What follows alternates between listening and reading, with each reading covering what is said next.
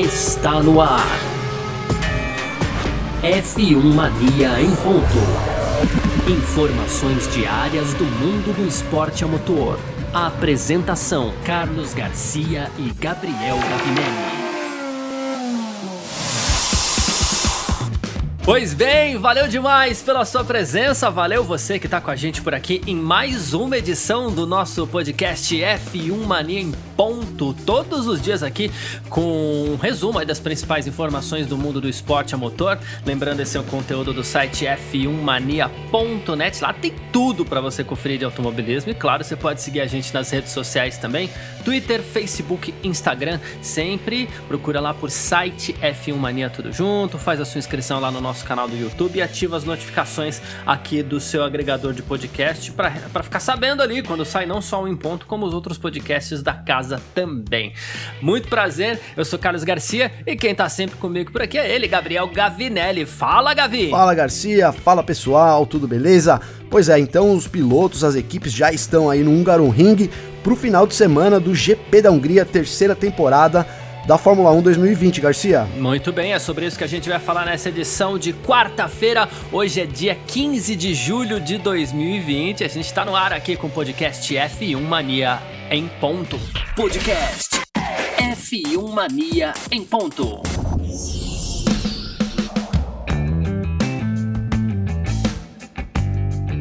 Pois bem, e vamos para o terceiro final de semana seguido de corridas, né? Nessa abertura conturbada do Mundial 2020 de Fórmula 1. Foram duas corridas na Áustria e agora vamos para Hungaroring, uh, o Grande Prêmio da Hungria que vai acontecer nesse final de semana. E aí a gente já sabe, né? É uma pista um pouquinho diferente, é uma pista mais lenta, uma pista mais travada. O equilíbrio do carro conta mais do que o motor, por exemplo, e é o que espera, inclusive Inclusive, por exemplo, aqui o Max Verstappen, né? Já a dupla da Red Bull já está falando sobre o Grande Prêmio da Hungria e bom, para ele é o seguinte, ele quer tirar proveito disso, quer tirar proveito de uma pista que seja um pouquinho mais técnica, porque a pista mais técnica pode diminuir a vantagem da Mercedes para a Red Bull, porque segundo ele tá faltando um pouquinho de motor ainda para a Honda. A gente sabe que o Mercedes é um canhão ali.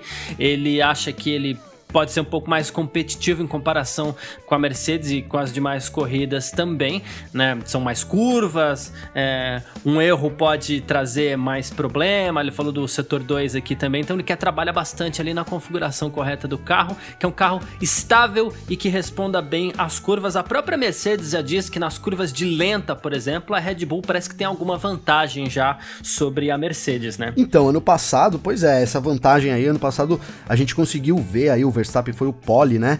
E apesar de depois ter perdido a corrida, o Hamilton foi quem ganhou o GP da Hungria de 2019, né? Mas sim, é um circuito que aparentemente é, pode favorecer a Red Bull.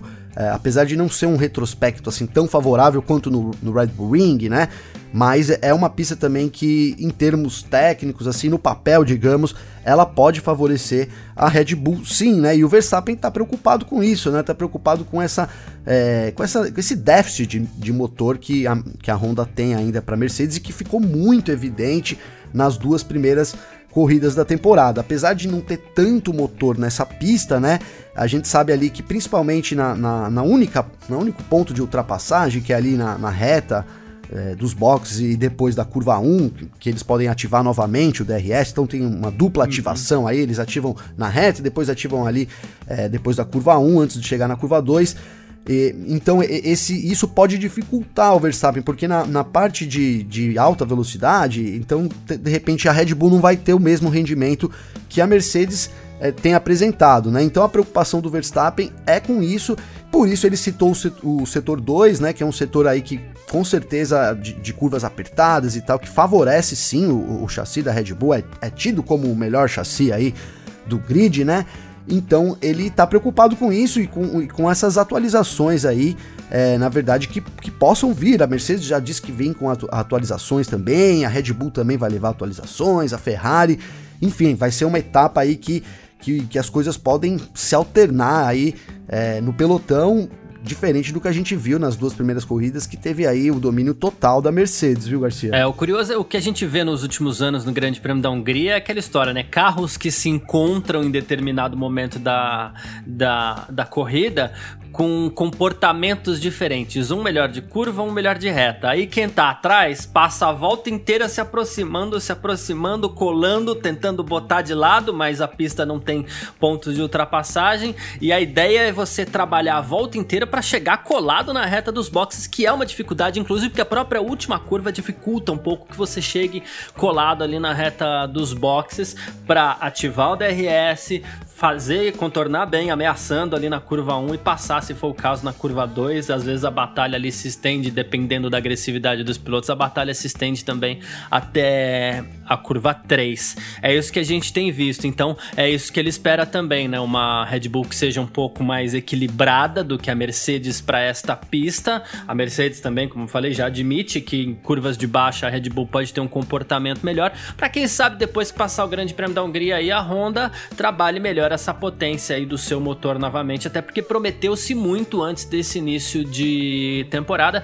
E é nessa linha também que vai o Alexander Albon, né? Pra gente ficar aqui ainda na dupla, na dupla da Red Bull.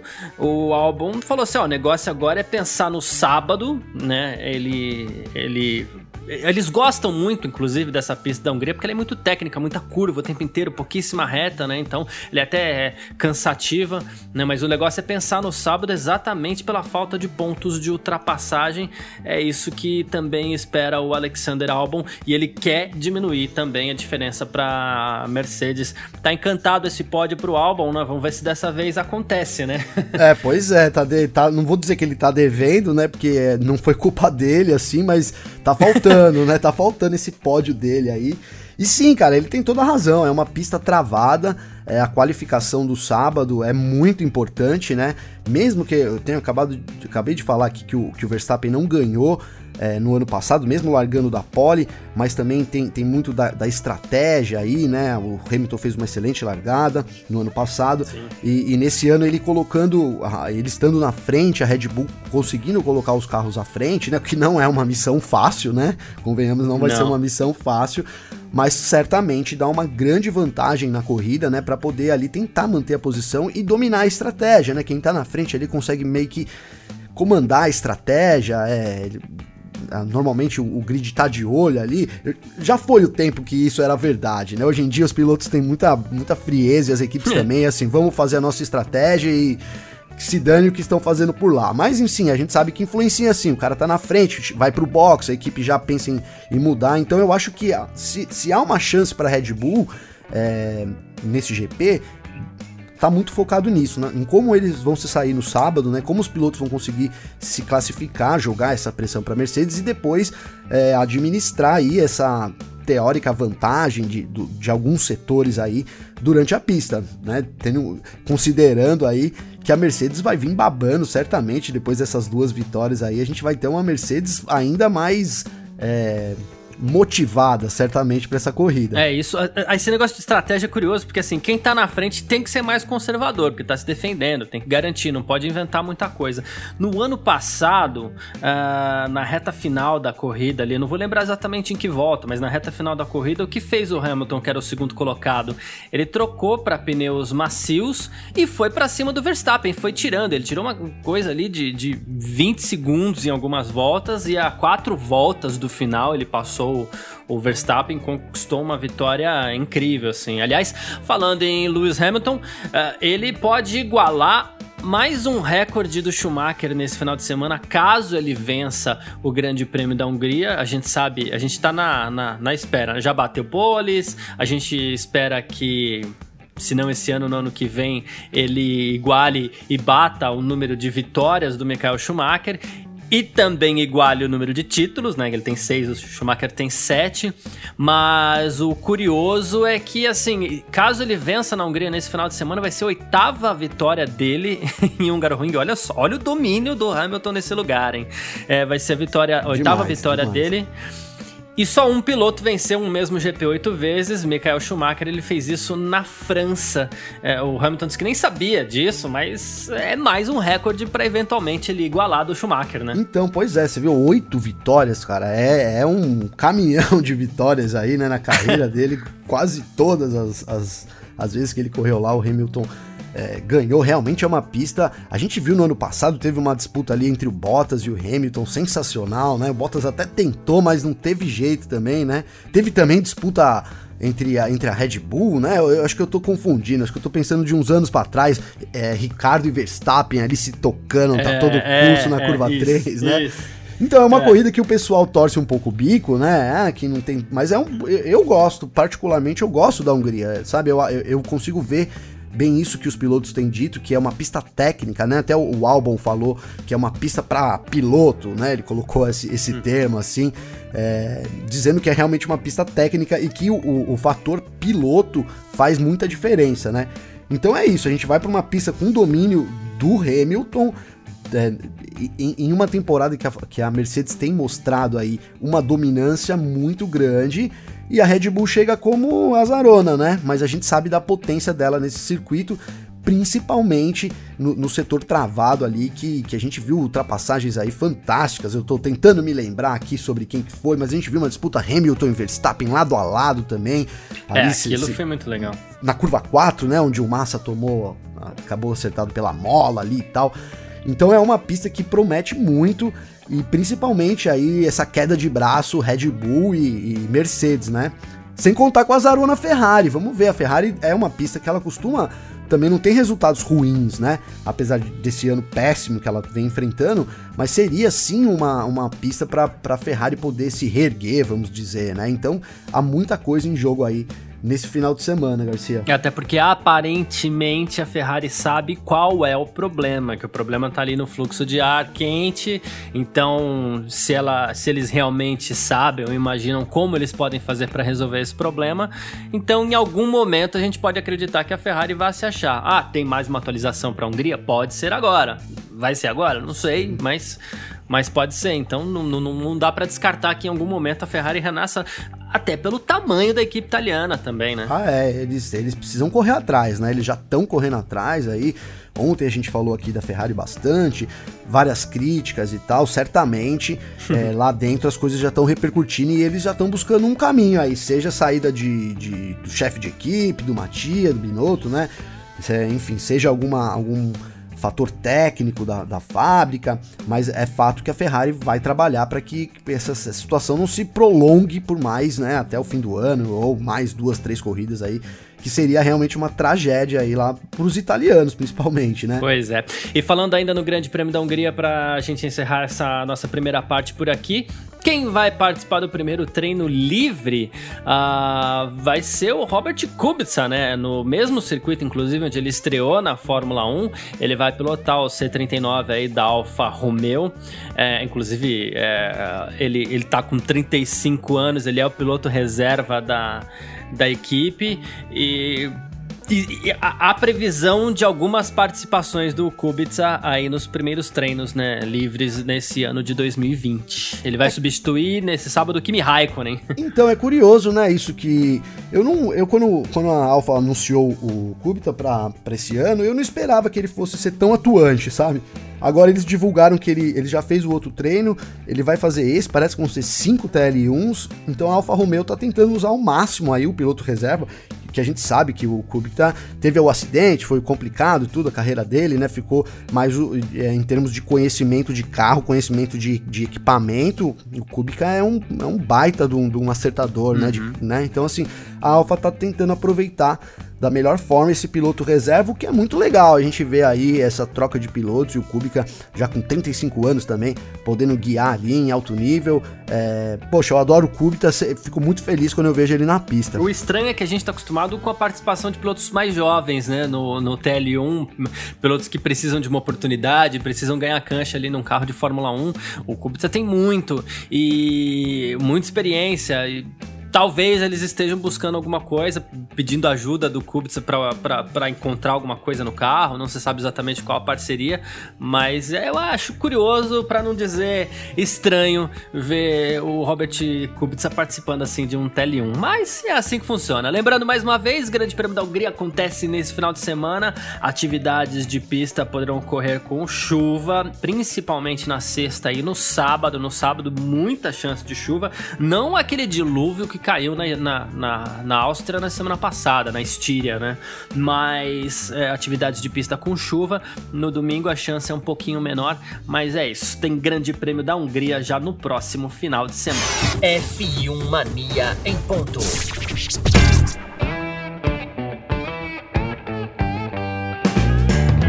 Bom, vamos começar a falar assim de algumas mudanças da Fórmula 1 aqui, porque ontem a gente fez uma edição que a gente deu uma atenção enorme aqui é, para a Ferrari. Claro, a Ferrari chamou muita atenção nesse último final de semana pelo seu péssimo desempenho, mas segundo a mídia italiana, olha só, hein, o Mattia Binotto já está sofrendo uma pressão forte dentro da equipe italiana. Muita gente, inclusive, vem criticando até a falta de liderança do, do Mattia Binotto. E o Corriere della Serra é, escreveu aí depois dessa, desse grande prêmio da Estíria, eu ia falar Áustria de novo, mas foi grande prêmio da Estíria, que o presidente da Ferrari estão de olho em Antonio Coletta. Ele atualmente é líder das equipes GT da Ferrari, ele tem 53 anos e quem sabe seria ele o novo chefe da equipe. Ufa, ainda bem, né? Porque a última, última notícia que a gente teve aí sobre quem seria um, um novo chefe, na verdade foi um rumor do Bernie Eccleston dizendo que ele gostaria de ver o Briatore comandando a Ferrari. Então eu fico aliviado que seja o Coletta aí. Né? E é aquilo que a gente falou, né? A batata do Binotto tá assando. Vamos usar esse termo, porque ele é. A Ferrari é um time grande, é uma, o maior time, né? O Flamengo, é o Corinthians aí do, do, da Fórmula 1 e a gente sabe como que, como que funciona, né? Uma derrota, tudo bem, a, o dirigente ainda fala: não, a gente confia no técnico, ele é o melhor cara para permanecer na função. A segunda já, olha, é, ele é o melhor cara. A, gente, a terceira já, já, não, já não tem mais nem conversa, né? Geralmente é. costuma cair. E não é diferente na Ferrari. Eu acho que se eles realmente não mostrarem aí. E, e assim, principalmente o, o, Binotto demonstrar essa liderança na pista, né, Garcia? Que, que é, por exemplo, a gente falou aí de quatro. Foram dois duplo abandonos da Ferrari em quatro corridas, cara. Tudo por culpa dos é, pilotos. Então, é. GP Brasil e aí agora na, na Estíria, né? Então, assim, quando você tem realmente um comandante ali, é, alguém que você respeite, ou que não, ou que, que não seja por amor, que seja por medo, vamos colocar assim, você respeita a ordem da, das coisas, né? Então eu vejo um pouco assim. É, ou os pilotos são terrivelmente é, difíceis de, de, de aceitar ordens, mas não creio que seja. Creio que seja, sim, talvez uma falta de, de braço ali do Binotto, né? Uma falta de comando, é, uma falta de liderança dele. É por isso que os pilotos estão se atacando na pista e eles não conseguem, é, né, não conseguem progredir. Não, não acredito só em, em, coincidência, sabe? Eu acho que, que se há um comando sim forte ali, é, há um Toto Wolff ali por trás, eu duvido que essas, esses acidentes assim teriam acontecido repetidamente.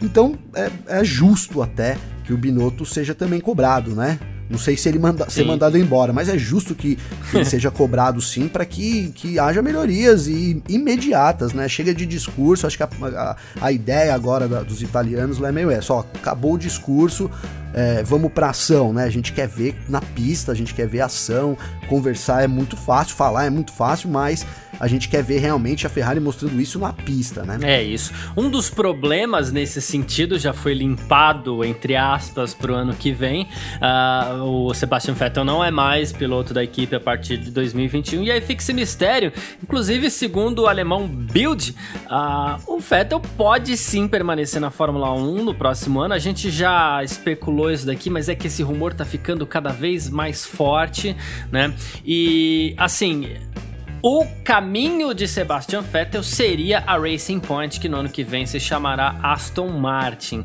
Aí o que acontece? Até o dia 31 de julho, inclusive, uh, ou 21 de julho, na verdade, o Pérez ele tem a opção ali com a Racing Point para suspender a opção que ele fez, que ele tem um contrato longo com a Racing Point, né? E ele tem até dia 21 de julho para que isso seja rediscutido tem multa a favor do Pérez, caso seja uma opção da equipe, mas pode ser que esta decisão, caso ela realmente aconteça, que é a ida do Vettel para Racing Point ou Aston Martin, uh, nem demore a ser anunciada caso ela realmente se concretize, né? Pois é, a expectativa na verdade é que até o final de julho é, é, isso daí seja já esclarecido, se sim ou se não, né? A gente falou aqui sobre o Vettel e sobre é, se ele demonstrar vontade de ficar na Fórmula 1, que dificilmente nenhuma equipe abriria uma vaga aí para ele. Pô, trata-se de um Sim. tetracampeão, um cara muito.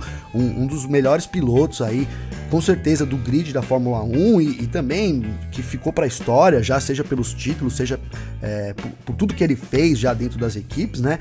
Então eu, eu, vejo sim o Vettel assim, pô, se eu levantar a mão e falar eu quero ficar em algum lugar, os caras vão arrumar um lugar para mim. E parece que ele já falou isso, né? Inclusive ele falou que não vai sair da Ferrari de jeito nenhum, que ele quer terminar da forma mais digna possível, é, até colocando uma, uma, uma pá de cal na minha boca aí, que falei que de repente ele tivesse meio é, sem motivação. Então, na verdade, ele, ele de, de discurso diz que não, ele tá motivado e ele quer. E assim, depois da McLaren e tal, né? Eu acho que agora a Racing Point seria o melhor lugar para ele, né? Melhor, inclusive, do que a Renault, que, que contratou o Alonso, então foi citado que ele poderia ir para a Renault, mas a Racing Point parece é, uma, o que seria a, o melhor lugar para o Vettel estar, né? Dependendo, óbvio, da, da, da, da investigação da FIA, né, Garcia? Vai que esse carro é dito como ilegal, talvez até essa é. perspectiva mude, né? É, porque eu ia falar até que se alguém oferece pro Vettel trocar de lugar hoje, ele aceita. Ó, no Grande Prêmio da Hungria, você já quer ir pra Racing Point e, e sair da Ferrari? Ele aceitaria, porque a Racing Point tá melhor. Com certeza. Ah, e é, e o lance é exatamente esse. Outro assunto que a gente uh, já citou aqui, que a gente vai continuar acompanhando, né? Uh, uh, tá todo mundo de olho nesse carro da Racing Point de 2020. Seria ele uma cópia do carro da Mercedes do ano passado, né? Os organizadores, inclusive, da Fórmula 1 estão analisando um protesto feito pela Renault. Os dutos de freio foram apreendidos, os dutos de freio da Mercedes do ano passado já foram solicitados também. E quem entrou nessa nesse campo de observação agora também foi a Red Bull, que eles também ah, é, mostraram dúvidas sobre a legalidade do carro da Racing Point. Só que o que fica aparecendo aqui é que a, a, a, Red Bull não quer nem atingir a Racing Point, porque o Helmut Marko já disse: se a Racing Point e a Mercedes se safarem disso, poderemos ver até 8 Mercedes, 6 Ferrari, 4 Red Bull, 2 Renault no grid de largada do próximo ano. Então, assim, ele pegando carona nesse questionamento das equipes com relação ao chassi da Racing Point, ele já quer jogar a Mercedes no meio ali e se for o caso, ele quer encontrar alguma forma de se punir a Mercedes também, que na cabeça dele talvez teria tido uma participação nisso, né? Então, é, eles, a gente falou, né, aqui, é, tá rolando uma guerra tática e uma guerra psicológica entre a Red Bull e a Mercedes, né? A gente viu já a Mercedes protestando duas vezes, depois o Wolff foi lá e falou é, não, agora é guerra, agora é sério, a partir de agora estamos de olho também na Red Bull. E aí agora o Marco vem com essa, né, querendo jogar a responsabilidade para Mercedes e que de certa forma, cara, é, não vejo ele errado, porque vamos colocar assim, é. se você, né, é aquela história do roubo e do receptor, né? É tipo é. isso. Então assim, se, se, se, a, se a Racing Point ou ela roubou então, aí, aí, vai ter que provar que houve um, um extravio de gaveta, sei lá, roubaram os arquivos do computador, não sei. Ou a Mercedes vendeu isso, que eu acho a coisa mais lógica, né? Trocou, usou como. Se, é, se é que, que é uma cópia, né? Já estamos levantando essa possibilidade. Mas então a Mercedes, qual seria o papel da Mercedes nisso, né? Será que ela. É, ela não sabia? É meio que impossível, né? Não vejo como a Mercedes não saber, né? Enfim, enfim, os caras observaram ali é. tanto e, e, a, só que se for só se for só no olho, na hora que eles fizerem as medições lá e tal, vai ver que é diferente o negócio, entendeu? aparentemente é uma coisa, mas em termos técnicos é outra. Agora, se os termos técnicos realmente baterem com o W10, aí é complicado para a Mercedes também, que ela vai ter que com certeza se explicar, né? Vai ter que dar uma explicação de como isso foi parar na mão aí do, dos engenheiros da Racing Point. É, porque lembrando, para quem tá ouvindo a Filmania em Ponto por aqui, é proibido que você é, venda o projeto do seu carro para outra equipe. É, então a questão da propriedade intelectual ela é levada muito a sério exatamente para proteger, né? Ah, ah, em tempos idos já foi possível vender até o próprio carro, né? As equipes menores muitas vezes corriam com os carros de equipes maiores no, na, na temporada seguinte, aqueles carros que eram descartados. Hoje em dia isso é proibido então, é, caso a Mercedes tenha fornecido algum tipo de projeto, ela também tem que ser responsabilizada de, algum, de alguma forma e essas serão as cenas dos próximos capítulos, mas eu acho que a FIA primeiro vai deixar passar esse grande prêmio da Hungria. A gente tem duas semanas de folga aí, que vai ser algo raro em 2019. Em é 2020. bom aproveitar, é bom aproveitar para ir pra praia. É, então, e vai ser algo raro em 2020, essas duas semanas de folga aí. Então talvez a FIA ah, se aproveite desse espaço para entender melhor o que aconteceu. E a gente, claro, acompanha de perto para é, contar também para quem ouve aqui o nosso F1 Mania em ponto. Vamos fazer o seguinte, vamos falar também um pouquinho de Stock Car. F1 Mania em ponto. E olha só, tá tudo abrindo, a Fórmula 1 voltou, as categorias estão voltando nos Estados Unidos, a coisa tá quente nas pistas já também. A Copa Truck já voltou aqui no Brasil também. E agora Stock Car e Stock Car Light confirmaram é, ontem a realização da primeira etapa de 2020 em Goiânia, isso depois da Secretaria de Saúde do Estado de Goiás analisar todo o protocolo de segurança produzido pela organização da categoria e emitir autorização para que isso aconteça. A temporada vai ser aberta no próximo dia 26 de julho tá bom? Então, em função, claro, do, da pandemia, olha ela aí, ó, não conseguiu ficar de sem novo. citar de novo.